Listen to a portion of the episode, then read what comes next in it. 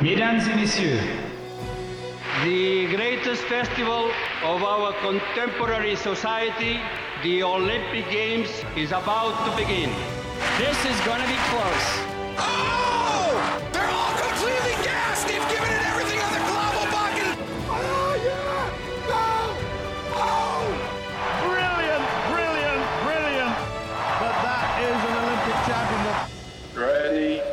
Hello, fans of Shuklistan, and welcome to another episode of Keep the Flame Alive, the podcast for fans of the Olympics and Paralympics. I am your host, Jill Jaracz, joined as always by my lovely co host, Alison Brown. Alison, hello, how are you?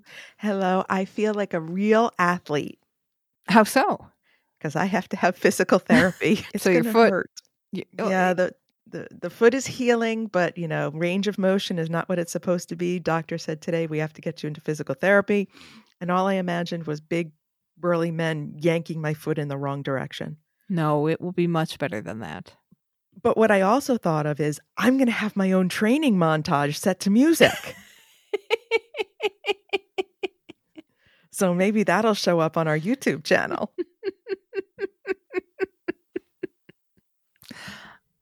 I, for one, will subscribe to that. So. I have the tiger and Alison.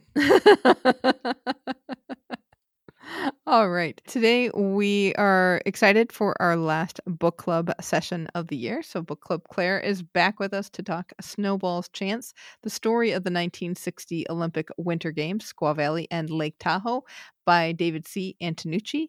Take a listen. Claire, welcome back. We are talking Snowball's Chance, the story of the 1960 Olympic Winter Games, Squaw Valley and Lake Tahoe by David C. Antonucci before we really get into the book, let's talk a little bit about the name of the place, which is now a little problematic these days. Alison, what have you found out? Yes. So recently we reported on the name being changed to Palisades Tahoe and that the former name is both considered sexist and racist. So definitely problematic. But did some research, did some talking to people, spoke to Tom Kelly, spoke to some other people in the ski community, some other people in IOC circles. IOC has not come down with a definitive statement on if they will continue to refer to the 1960 Winter Games as Squaw Valley, use a new name, use something different. Some documents have the old name, some documents just say California 1960 host city. So the consensus and is kind of a, a working consensus is for now when you are referring to the historical event, it is okay to use the old city name. You just don't want to overdo it. Which is interesting because even in the book by Antonucci, in page five, it mentions that the Board of Geographical Names changed the name to Olympic Valley in the late 1950s. So it's just that that name hasn't been widely circulated, even though it that's been 70 years ago that that was instituted. I would like to call it Olympic Valley, but it sounds like even now the that's not official. So from now on, we'll kind of leave it to Lake Tahoe or Palisades, Lake Tahoe, or whatever works best. But honestly, I'm totally okay with the name change. It was very interesting to read this book and see it written down so much, but I appreciate your explanation about it. And we've recognized the problematicness of it. And now we're going to go on with that. Well, thoughts on the book, first of all. I miss Winter Olympics that feel like let's go in the barn and put on an Olympics. you know, when we read about a lot of these old timey Olympics, especially the Winter Games, because they were so much smaller, it really was just let's get cousin Ruth and Uncle Joe to put this together uh, with a with a shoestring. Yeah, and for me, this was another case of nothing was in the area really. There was some skiing, but really so much development happened to make 1960 the games happen. And it's brought up the region as a ski center, but it just really is again, let's put on a games. And I thought that was fabulous. I knew nothing about these Olympics. I'll be completely honest. When I think of the US hosting a Winter Olympics, I automatically go to Lake Placid and Salt Lake City. I don't think of any other time. So finally being able to see what the 1960 games in Lake Tahoe was all about and how it all came together kind of in a shoestring way. Like, for example, they did not have bobsled because they just couldn't put it together. So this was like one of the only Olympics. We, we were just talking about a future book that we're going to be doing on bobsled in 1932. And you go all the way to 1960, no bobsled. That must have been crushing for those athletes. And what's so strange to me is that that was okay. I mean, if you think about the controversies that we've had regarding bobsled over the past couple bids, where the Stockholm bid was having it in Latvia, and now the Milan Cortina organizers are really struggling to figure out where bobsled is going to be. There's no just eliminating an entire category of events by a host city, and that it was, oh, sorry, we can't build a sliding center. It's okay. Just, it reminds you how much different it is now and how much smaller and less bureaucratic it was at the time. Right. And how probably fewer people were involved with the sport and how much it was really relying on amateurs. I would say for the most part still, because now you have athletes who this is their livelihood and it has to be a full time job in order to be competitive. So if you took that all away now, you've just erased that for so many people. And that there was no luge or skeleton happening. Right. That it was just, there was no women's bobsled. There was just, you know, four man, two man. That was it. It wasn't 10 other events that now got eliminated because you didn't build a sliding track. And it's it's interesting to hear how how little there was because go through each chapter and it does cover like each discipline and then all of a sudden you're done.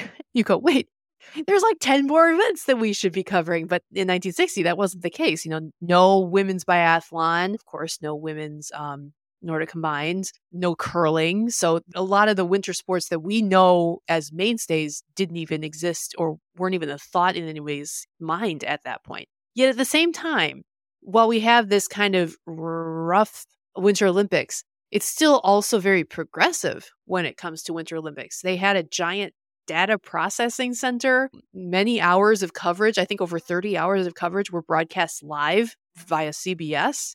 Did you read they had the first, what was it, instant replay because of a finish? And they're like, oh, this guy actually filmed it and the, the Soviets are complaining about it. So let's just look at the footage. That was the first time it ever been done. This Olympics brought in so many things and yet we barely remember it.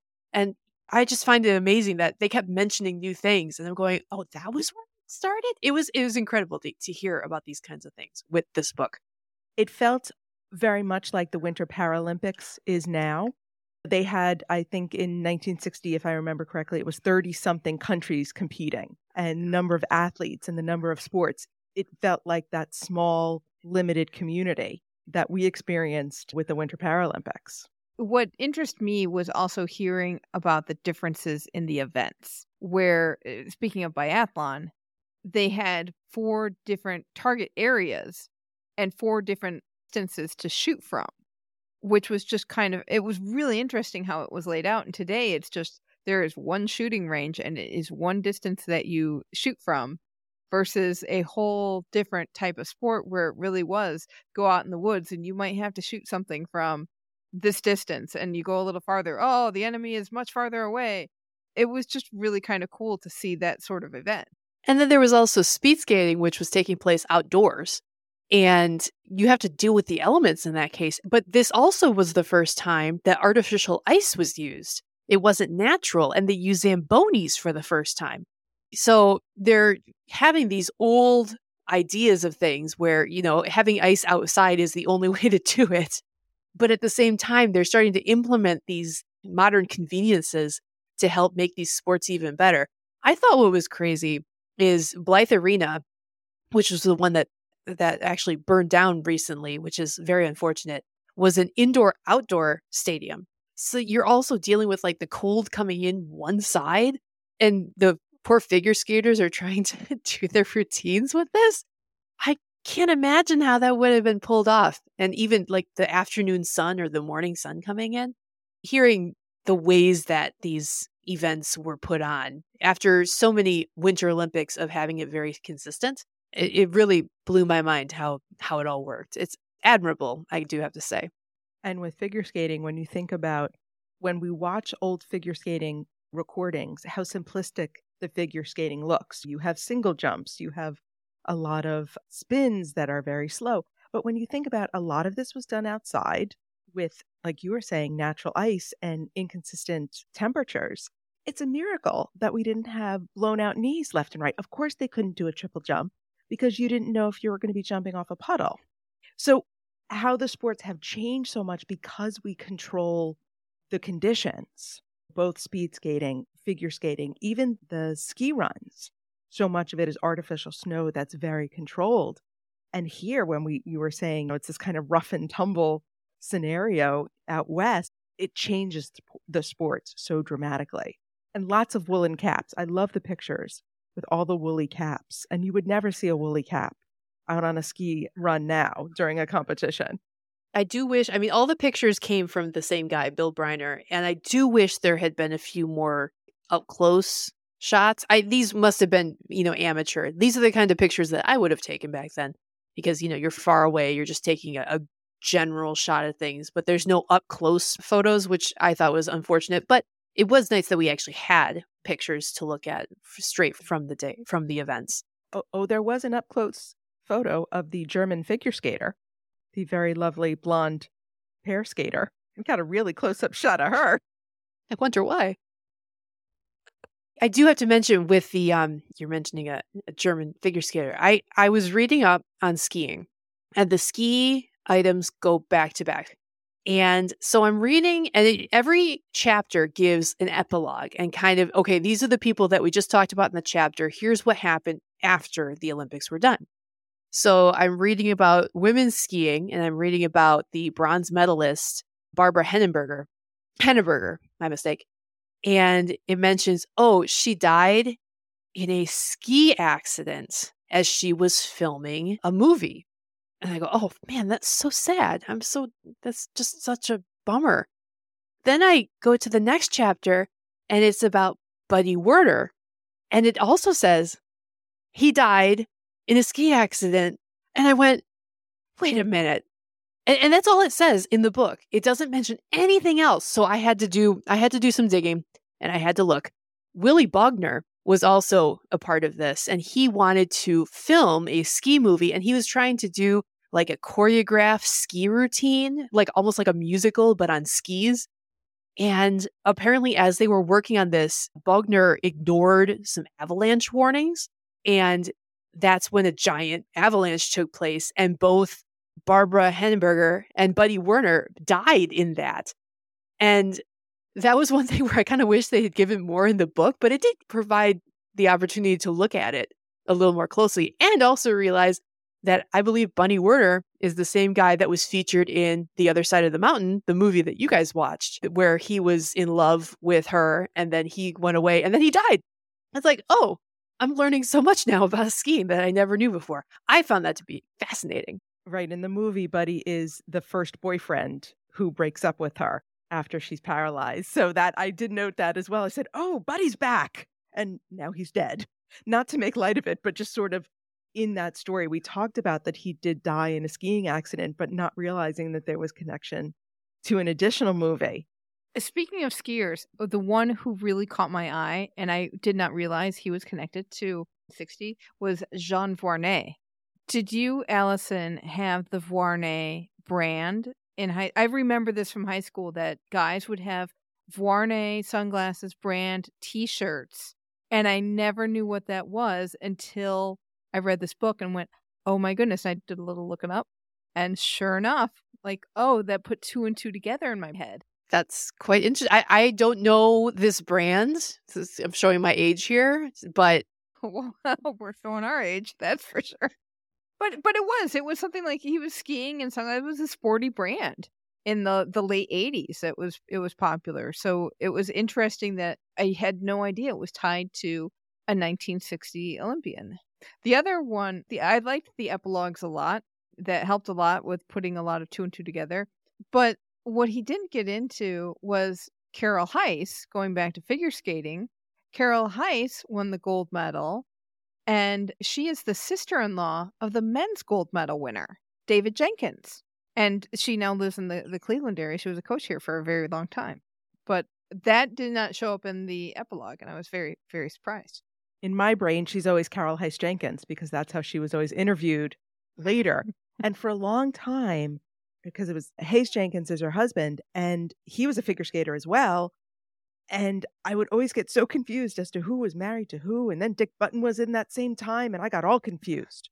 So I, I noticed a couple of names, but not enough to be like, oh my gosh, I remember this. But it's more like, oh, I think I've heard that person before. But it is interesting. I wonder if we went up to like 1972 or something like that, where it would pull out the, or 76 maybe in Innsbruck, where it would pull out these, I've heard of these people, or I saw something randomly related. And that would click in your brain the way this one is clicking for us and, and I was very shocked that it did that for me. Uh, how the the future lives of Olympians really connect with people for decades. Yeah, even with these athletes, you know, eventually becoming coaches and personalities in the business themselves, that's how I would know them. I wouldn't know them from being just regular athletes like this. I really did enjoy just finding out all about these Olympics and putting everything together, including one Walt Disney. And there were some names mentioned in the opening ceremony bit, and even that the torch was designed by John Hench. And to me, I know who John Hench is. He was one of the Imagineers for Disneyland under Walt Disney. And just hearing about how all that got put together, that's where I wish there was some. I, I don't know if there's a video somewhere, but I would love to see how a Disney production in the in 1960 would be different from a Disney production today. But just just to have the Walt Disney putting your stuff together, what a coup. And I think that's marvelous and how, how they were able to get that done. You know, other than the mention of the length of time in the fireworks, there wasn't a lot of nitty gritty detail of the ceremonies. And I would have liked, I agree with you, I would have liked almost like a second by second rundown from the Disney archives as to what was performed, who was performing it, what were the costumes, exactly how those ceremonies would have played out and look like it in 1960. I mean, we know they were very small. We know it was very simple. But what did that actually mean? Because you had Walt Disney, who knew how to put on a show. Yeah, I, I would agree. And I actually went to the official report, and what's in this book is pretty much what's in the official report. So it was kind of like we all knew Walt Disney brought some kind of pageantry to the games that probably affected them going forward in terms of how organizing committees viewed the opening ceremonies and even the closing ceremonies. But we never really got a sense of what that pageantry actually was. It just felt like, oh, there's there's special music, there's a parade of nations, there's our oaths, and we've got fireworks. And Disney came up with these really cool looking statues that created a big atmosphere, and unfortunately, they have not survived. Such a bummer because that would have been really cool to see. And the opening ceremony lasted one hour. Can you imagine it lasting one hour nowadays? Hmm. Well, there were 32 teams and like four athletes competing. So and was... zero commercials. Oh, look, NBC's taking another commercial break. Oh, I mean, I, that doesn't really affect the live airing of the ceremony. The ceremony would have been four hours regardless. But at the same time, let's just say there's too many commercials in the Olympics. Anyway, it is also cool that they brought in. I mean, I, I guess I didn't realize really that there's there is a connection between Hollywood and Northern California. So they did bring up like they brought up Danny Kaye, they brought up Art Linkletter, who was a, a TV personality, and one of the coaches complained that how are these athletes going to get a good night of sleep when you've got Frank Sinatra's playing across the street. I love that. And I think that those kinds of stories we would never have heard if not for a book like this, which is unfortunate because that kind of stuff in, in the 1950s, 1960s time period would have been really cool to see. And stuff that's if nowadays, especially, is getting missed because those people are now passing away. And so a lot of those stories are lost, which makes me very thankful for a book like this. Were there any sports that stuck out besides the ones that we had already talked about? Can we talk about men's hockey? Please do. Speaking of, yes, so this was the first Miracle on Ice where the U.S. men won unexpectedly. And I remember the stories being they won in 1960 and then in obviously the Miracle on Ice in 1980. And I remember at in the 2000s them talking about, oh, the U.S. men are due and how much pressure the US men were under as that sort of 20 year mark came around, came and went. but fun to see that it was another team of kind of scrappy young kids put together beating these much more experienced teams. And also how tiny the tournament was. Oh yeah, there were what eight teams? I I don't know, but it's like boom, now you're in the middle round. Congratulations everybody. And who who got left off the roster? Oh, wasn't that the coach of the Miracle on Ice team? Yep, Herb Brooks. Yeah, he was one of the last men cut. And how we joke a lot about when we do movie club of the player who missed out and then comes back as the coach. And there it was. He had been cut from the 1960 team and then coached the 1980. So he was a human trope for a movie. It was just made to happen.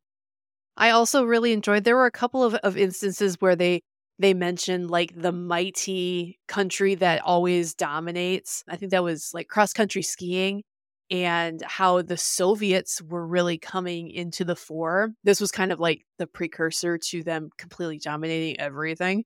And hearing how countries like Austria or Sweden were struggling in in certain sports, like their darlings were ending up not living up to expectations. I loved hearing about that because we hear about that nowadays with the mighty countries that uh, you expect every single person from that country to medal in something and it ended up that nope they they blew it. Norway is one especially in like ski jumping where you expect them to take it and maybe they have more struggles than you realize or maybe they dominate. I actually thought that the ski jumping portion was quite interesting maybe more interesting than actually watching it. Maybe that's how i like to watch my ski jumping.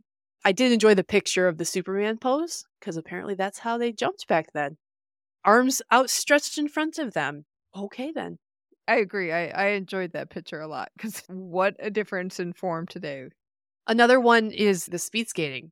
How the artificial ice, which I had mentioned earlier, made such a difference. The men's 10,000 race ends up having five skaters beat the world record that day.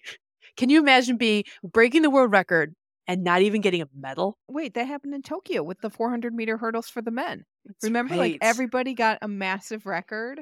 No, I think that the bronze medalist broke the world record, but he got a bronze. I don't think anybody else did. Where they were uh, down the line, they broke national records Yes. and country records and yeah. regional Yes, records. Yes. So yes. it was, oh, we broke the Asian record. Oh, we broke the country record. But yeah, for, it was the same thing where it was just so wild. But you have this major jump technology. It reminded me in Sydney with the skin Mm. Oh yeah. And then they all were breaking records left and right and then took away the suits. It was almost the same thing where all of a sudden you have this brand new technology that completely changes the game. And they almost had to skate differently on the artificial ice than they did on natural ice. And everyone was shocked like, oh, there's once again, there's not a giant puddle we have to account for. We can just focus on form and skating. Gosh, I can't even imagine that. But that's how it was. It blows my mind that things weren't as consistent everywhere that you went. I mean, how nowadays would in a half open arena fly? but you know, with with the largeness of like hockey teams, it's like, okay, this hockey team is going to play in the indoor outdoor arena and this one's going to be outdoors and this one's going to be indoors. You'd have people would be having fits left and right. Well, the NHL does that annual outdoor hockey game now. Isn't that at Christmas time? Well, it's kind of a series now. They have like four different games in the wintertime. And the players are like, "We don't know what we're doing. This is great. This is like being a kid Mhm. on the in the pond at the park." And just how different the atmosphere and the, the physics of the sport change being outdoors. However, for for those NHL games, it's one game in a season, a 70 game season or whatever it is, and this is the Olympics.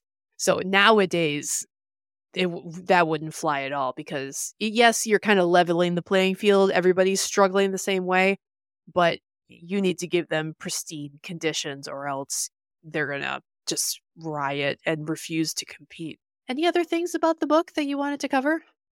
Okay, so we've been nice.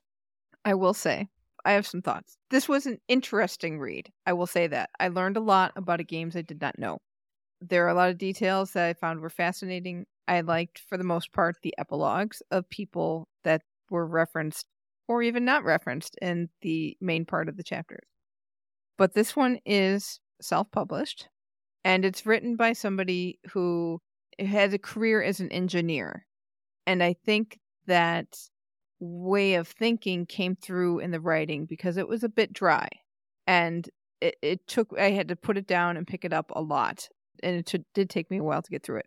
I also gained a huge appreciation for footnotes and endnotes because while this book has an index, and we all know that I love an index, it does not have any footnotes. And I've, re- I've really gained a, a good appreciation for historians who go in and find the story and revolve, even if it's about a games, and then they go, well, I'm sorry.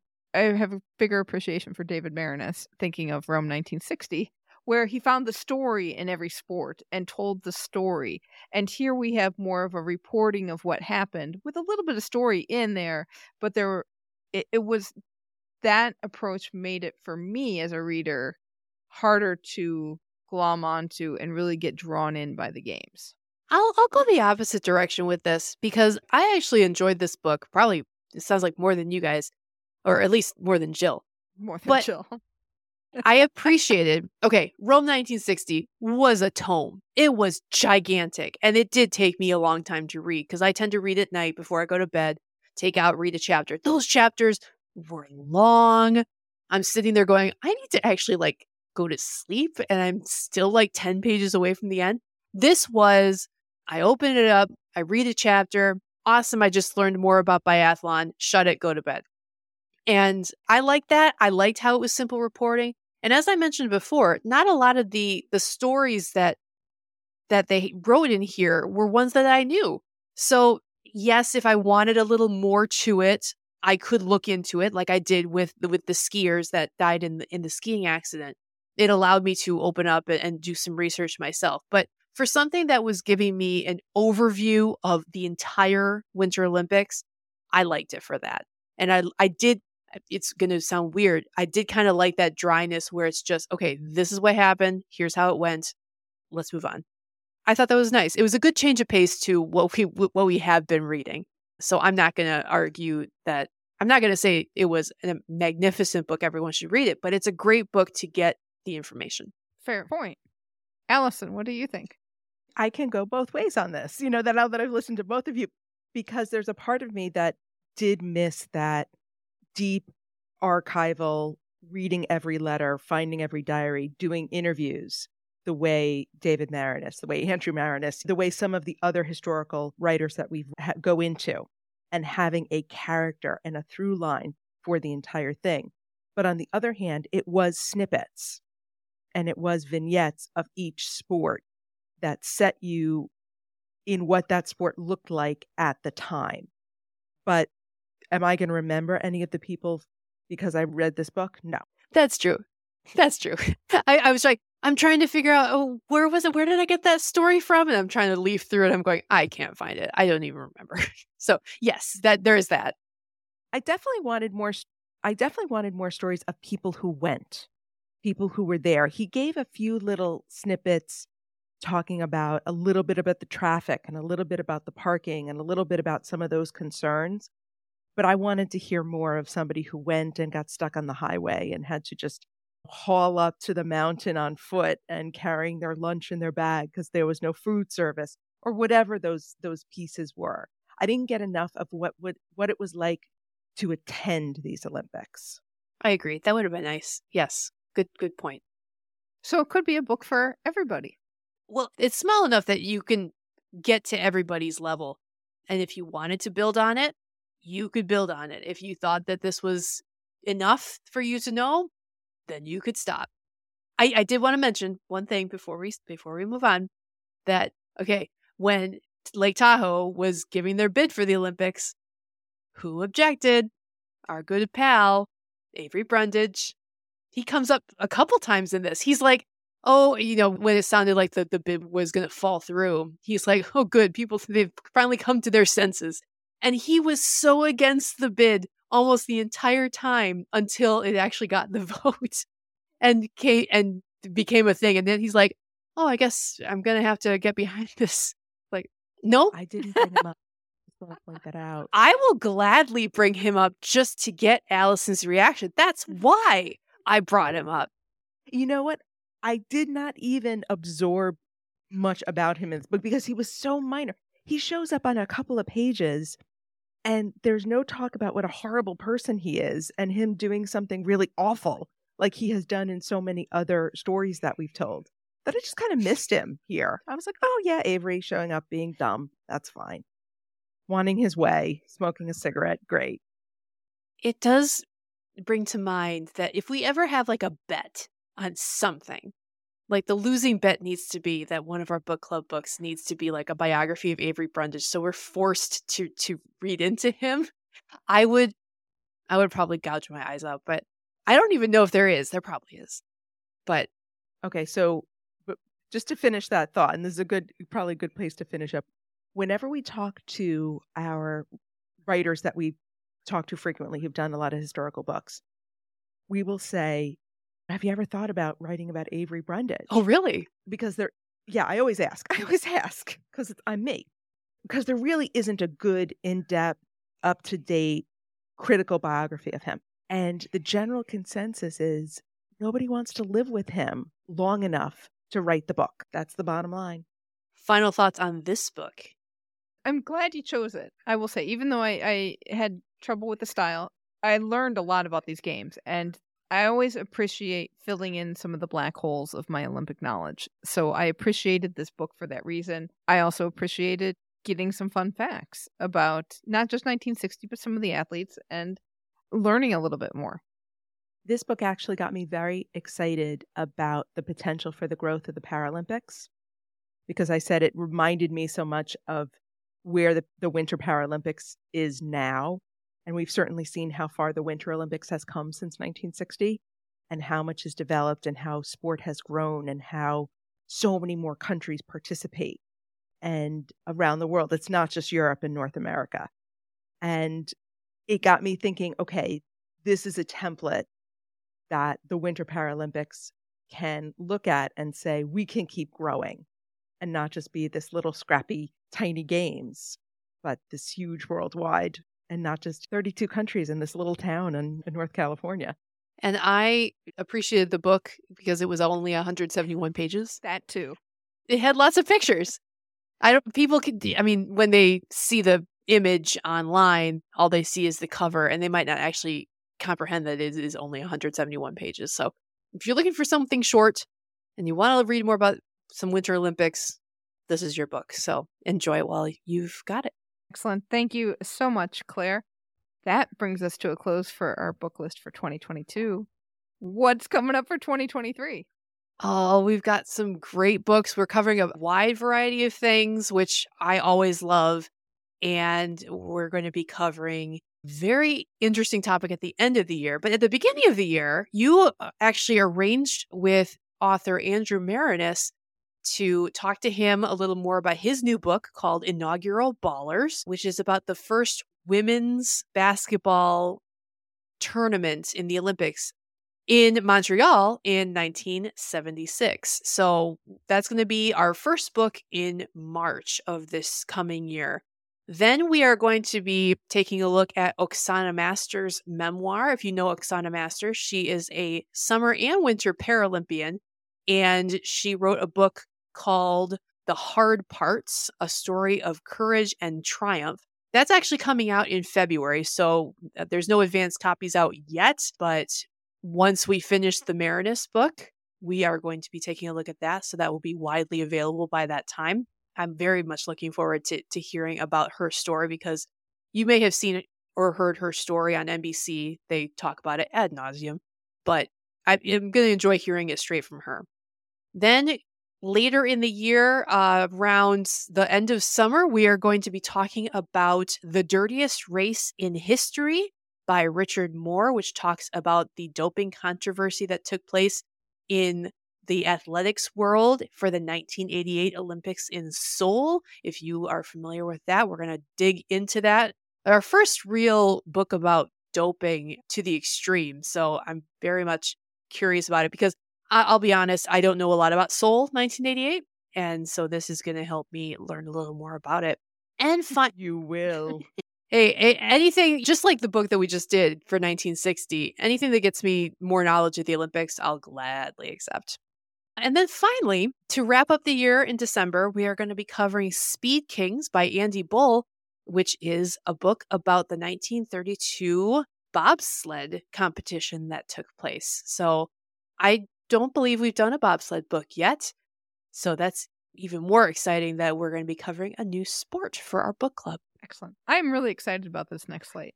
I'm so excited to have not just another Paralympian book, not just another book related to the Paralympics, but also getting into Oksana Masters, especially after getting to watch her compete and seeing how hard it was in China and how much, oh my gosh, just how much of her body strength she has and all those athletes have in uh, Nordic skiing there. She's amazing and I can't wait to read her story. And very excited to have a book that connects with our uh, historical Olympics of the year as well. So it's going to be a fun year, Claire. Thanks as always for heading this up, and we will talk to you in the new year. Thank you very much. Happy New Year, everyone. You can follow Claire on Twitter at, at Cauldron Light. We will have next year's selections on our bookshop.org storefront in our book club list there. You know, even if we you don't buy a book we recommend, purchasing through our storefront helps us earn money that goes towards our coverage of Paris 2024. So if you are buying books, please uh, look through our storefront first.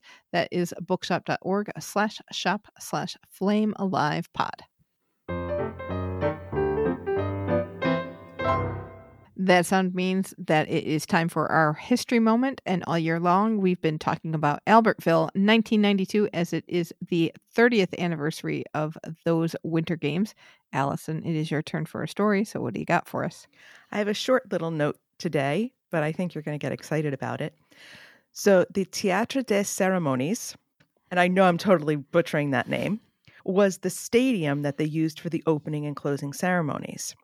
It was temporary obviously, being that up in the Albertville does not have a giant stadium for anything. Or, or probably need for one. Exactly. so at the time, it was the largest temporary structure ever to have been built. Whoa. Seated 35,000 people, and it, the shape was modeled after a circus tent, which actually fills a lot of the elements that they included in the opening ceremonies. There was a lot of Cirque du Soleil happening. So they really used that even within the shape of the stadium. It was disassembled right after the closing ceremonies, and the site is now an urban park with hmm. only the flagpole that was used at the time remaining. But that was not the last we saw of this temporary stadium. As I said, it was disassembled very, very quickly and sent to Barcelona. Did they use it for Barcelona 92? They did. It was used as temporary, por- portions of it were used as the temporary venues that were used in the archery field and on the marathon and race walking course. Huh. That is interesting. So when we talk about legacy, temporary stadium used twice. Nice.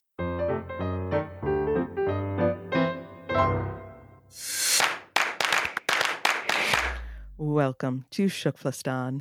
That sound means it's time to check in with our team Keep the Flame Alive. These are past guests of the show who are our citizens of our very own country, Shukflistan. We've got some results. At the Championship of the Americas, Tim Sherry won a silver medal in the 50 meter men's prone shooting event and another silver as part of the mixed team 50 meter. Excellent. Kelly Cheng and Sarah Hughes won the AVP event for beach volleyball in their hometown of Huntington Beach, California. Millie Tapper finished fifth in Class 10 at the World Para Table Tennis Championships. Sarah Gascon and Team USA Handball lost their Pan Am qualifier against Canada, so unfortunately, they will not be going to the Pan Am Games next year. Erin Jackson placed eighth in the 500 meter in her first speed skating World Cup event of the season. She felt it wasn't too bad given that she still has some inline technique, which she was competing in last week. Seriously, how does this girl do it?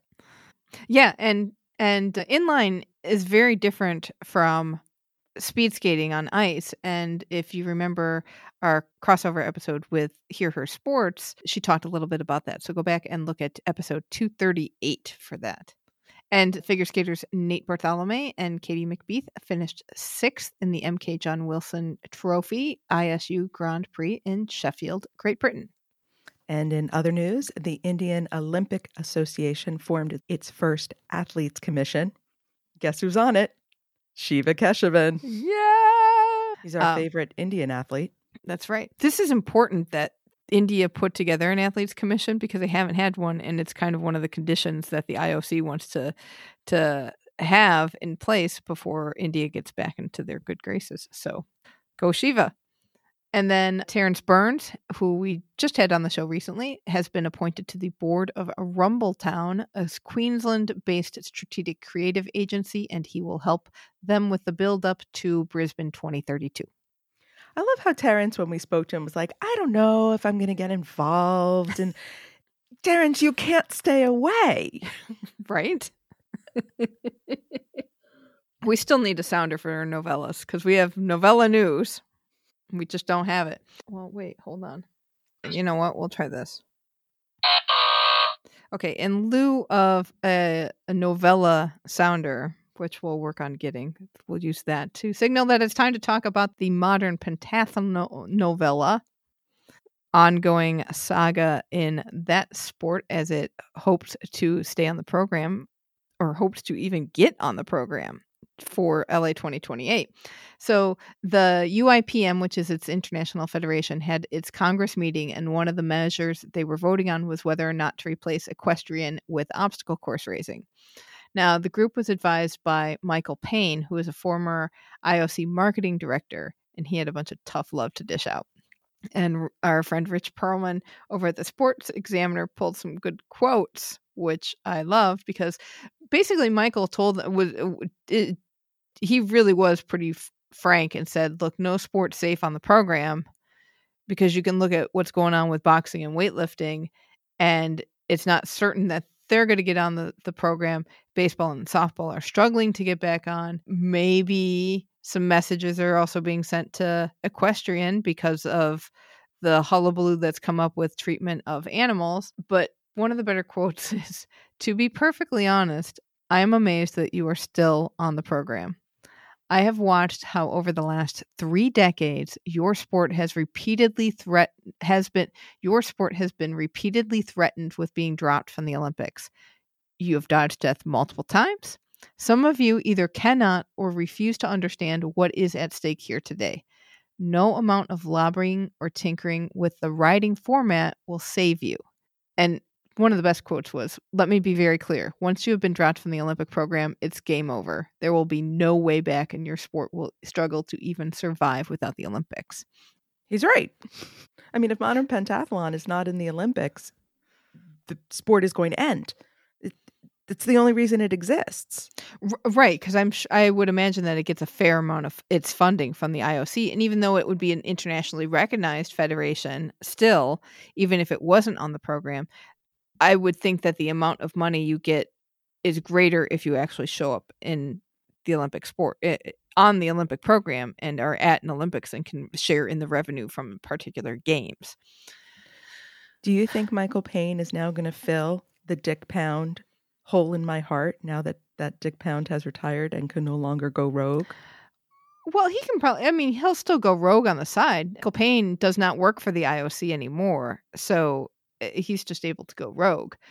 But it, it was interesting because there's still a faction of modern pentathletes who want the riding and want still want to try to figure out how to have the riding in the sport. But the final vote was 83% in favor of obstacle course racing. So if the sport does make it to LA 2028, it will be vastly different from what we saw at Tokyo. It will be vastly different from what we will see at Paris. The ride or die are going to have to either learn how to deal with that decision or you know like I say start your own federation and see see what happens when you try to build a sport that not that many people want to do and is very expensive to get involved with. Ah, let's keep it going with more fun news. WADA, the World Anti Doping Association, has filed an- appeal with the Court of Arbitration for Sport, also called CAS, against the Russian Anti Doping Association, known as RUSADA, and figure skater Kamila Valieva, following the absence of a decision in RUSADA versus Valieva, which, of course, RUSADA said we are keeping silent or we're keeping it quiet because uh, did they even give a good reason? No. Okay, they just said we're not going to tell you what the decision was. And i- i- you know, you can't do it when a medal is at stake because somebody's got to know and we got to make a, a real decision ab- about this medal because it hasn't been awarded yet. Mm. So we first talked about this last week, but now this is the official announcement. It was Cor- it was the rumor when we were first talking about it. Correct. So WADA is asking CASC to implement a four-year period of eligib- ineligibility starting on the date which the CAS award enters into force, as well of as a disqualification of all of her competitive results starting with December 25th, 2021 onward, which would include forfeiting medals, points, and prizes, which would then mean that the Russian figure skating team from Beijing 2022 would not be able to get the gold medal because Or any medal. Right because Valieva would would was on that team and contributed to that victory. Eh, CAS's decision would be final and binding, but there's still a right to appeal to the Swiss Federal Tribunal. So that appeal would have to happen within 30 days and have very limited procedural grounds. So it's basically you have a very sliver of a chance to appeal this decision, but I'm sure Russia will find a way. That would be my guess. I'm like, well, they can appeal. I'm sure this is going to happen. Go to another court. Oh boy. I feel so and I said this last week. I feel so bad for the American skaters, the Japanese skaters, the Canadian skaters, all the other skaters who don't have medals who should. Right. They're just sitting there waiting. Are they medalists or are they not medalists? Especially if those skaters did not win individual medals. Right. This is their moment. They missed their moment on that stage. They missed all of the hubbub that comes after it. And a lot of that hubbub helps them earn money for being able to co- train and compete in future seasons. So, and, and of course, cannot be referred to as Olympic champion or Olympic That's- medalist. That's the thing that kills me. Mm-hmm. That they don't even get that very simple moment of being introduced as an Olympic medalist. It's wrong. We would like to take a moment to thank our patrons and other supporters who keep our flame alive financially. Speaking Um, of people who are never wrong, if you get value from the show and keep the and the keep the flame alive community please consider giving back. Visit flamealivepod.com slash support for more information. And we are going to have some new opportunities coming that we'll talk to you about soon. We're very excited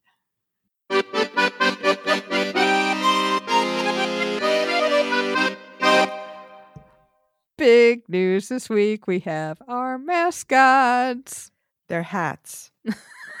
sound excited And you pointed this out. What is this sudden wave of clothing as mascots?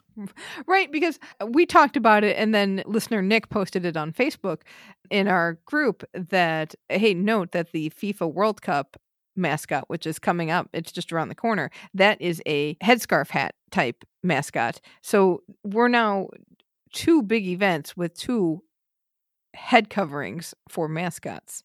And somebody else had a scarf Oh, really? Oh, my goodness. as a mascot. Yeah, so clothing is is the new animal conglomeration. Don't know if I can go for that, but I'm giving the Phryges a day in court. They are based on the a concept, really, and these are these small red Phrygian caps, which have been a strong symbol of liberty throughout history. They were first worn by freed slaves in Rome, for example, or well, I won't say first worn. They were worn by freed slaves in Rome, for example, and it's one of the symbols of the French Republic. There's a painting with the Marianne who's wearing the the cap, and so that today is a common reference and metaphor for free freedom in Paris. So what Paris 2024 wants to do is promote a new revolution of sport and inclusion. And wh- that is because the Paralympic Phryge, Frisia has a visible disability, has a running blade on its leg. So they have a belief that sport can change everything. I'm not sure how much these mascots will change everything either. They're hats. With legs, hats with legs. That changes everything.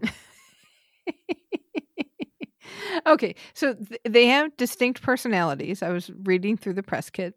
The Olympic Frisia is a fine tactician. It's the smart one of the bunch. A true mathematician, it never launches into anything without thinking it all through.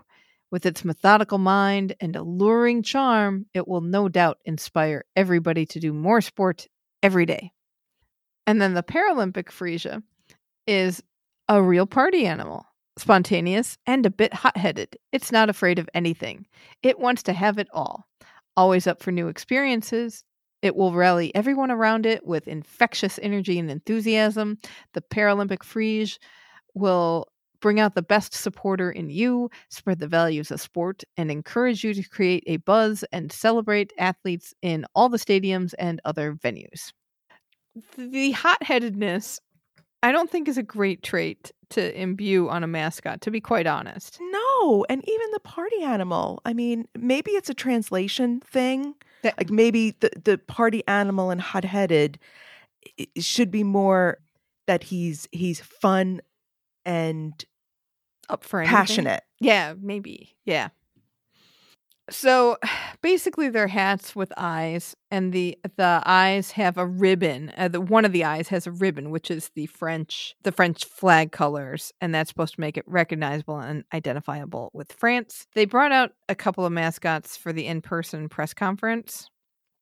And I did read later in Inside the Games that those were prototypes, which thank goodness, because they couldn't move the arms. I, I gotta say, I think the 2D and the 3D ones are even the 3D ones, the but the 2D ones are really cute. And when you see them doing animated cartoons and they're doing the sports, really cute. And I forget their hats. Seeing them walk around, just kind of leaning from side to side, they can't do anything because those hat corners don't move right now. But they're eventually supposed to have arms so they can hug people.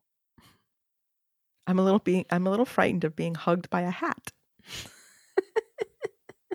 Funny, I wasn't afraid to be hugged by a lantern or a giant glass enclosed panda, but yet a hat is slightly terrifying. But it is, I have to say, I agree with you. The animated ones, they give them a lot of personality, a lot of and and yet the they still not have learned this lesson about making those costumes movable. And one of the big things that people were complaining about online is that the running blade version is going to be very difficult for either a two legged person or an actual disabled person to embody. Huh. Th- uh, you have a point because it's learning how to balance on a running blade, and does that give you the same support if you have a? I don't know how the I don't know how that looks. If you have a shoe on underneath it and the blade is just kind of over your shoe, and that doesn't matter, or is it a full on piece that you have to learn how to balance on? Right. And to make it actually look like the person doesn't have a second leg. Or does it look like they've stuck a running blade over a leg? I don't know. One, one little detail about that running blade is that it's got, I believe, Paris 2024 on in braille underneath on the sole of it. So that's kind of cool. But it's the first visibly disabled mascot, and that's a good feather in Love your that. cap, so to speak.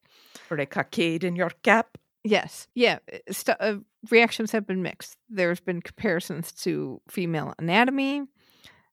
There have been people who are just, yeah, I don't like it. There have been other people who are on board. And some people, I mean, it is high concept. And I will go with them for having this high concept. We want to revolutionize sport and kind of tying it to other symbols within the Paris 2024 family of symbology that we're talking about? A lot of people thought they were birds. Oh, okay. I, can got see that, from a lot of different places that that when people first looked at them they thought they were birds. I can see that. Yeah, and, and really the animated ones do look like birds th- with the the cockade thing. Well, after Izzy was introduced, there were significant changes to that 1996 mascot. So let's go with this is possibly going to evolve into a little more friendlier and get names. They don't have names. La Phryge Olympique and La Phryge Paralympique is no big Dwen Dwen cuddly name. No, no. And that that doesn't make you excited. You can't identify with it. Why why it really makes it a thing rather than a personality that's going to be the embodiment of your games. I mean, their logo has a name. Right. We know she's Marianne. H- how can you not give these characters actual names? Well, hopefully they will continue to evolve it. They got a year and a half. They're sending the hats on the road. I don't know what people will think of them. It'll be interesting to see them in person. That's for sure. I uh, I also think they look like some sort of dumpling. You know, it's a red folded up dumpling to me. I don't know why. Because you like dumplings. So you're projecting a bit. Mm. I'm much more concerned about the fact that somebody thought this looked like female anatomy. yeah. What woman's body have you been looking at I don't know. that that reminds you of female anatomy? Yikes. So we shall see. They do plan on selling 2 million mascot items. Uh, Christophe Béchu, France's Minister of, for Ecological Transition, is not thrilled that they will be mostly manufactured in China. This was according to Inside the Games. And Tony Estanguet, the head of Paris 2024, has said some of them will be made in France. So they've got the whole sustainability thing, and we're using recycled materials in the mascots. But then Béchu comes around and says, well, look, you're making most of them in China. And China does not have the best environmental record. What are we really talking about here for sustainability? He's not wrong.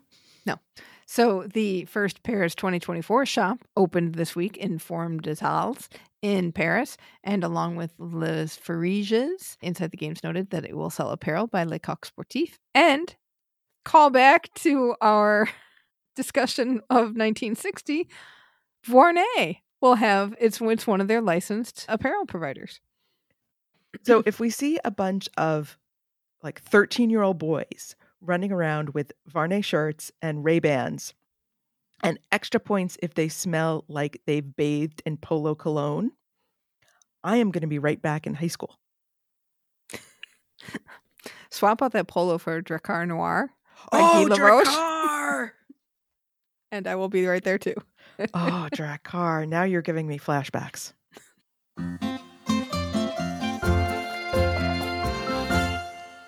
We have a little bit of news about Milan Cortina 2026. According to the Associated Press, uh, Basegla, Baselga di Pine, which is the speed skating venue for the games, will get a roof.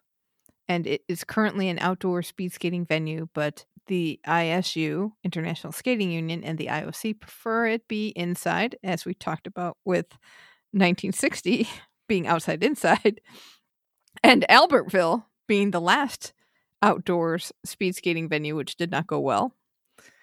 They prefer to have an enclosed space.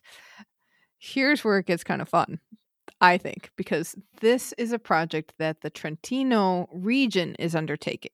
It's got a $50 million budget that, because the region is undertaking the project, that will not get attributed to the Milan Cortina organizing committee's budget. You know, we see this so many times in the in the recent Olympics where they they fudge the numbers. Right. So we got a little shell game going on. But we'll see what happens.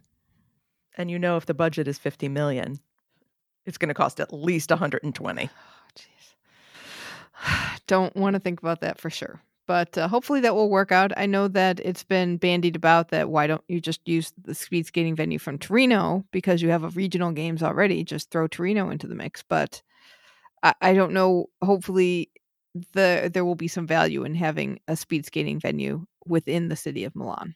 We'll see. And that is going to do it for this week. Let us know what you think of the Winter Games in 1960.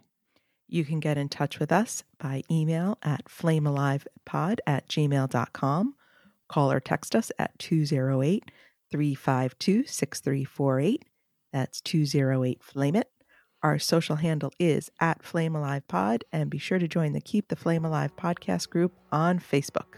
Yeah, and give us a call. We love hearing from you, and our voicemail line is a little lonely. So we certainly appreciate a call.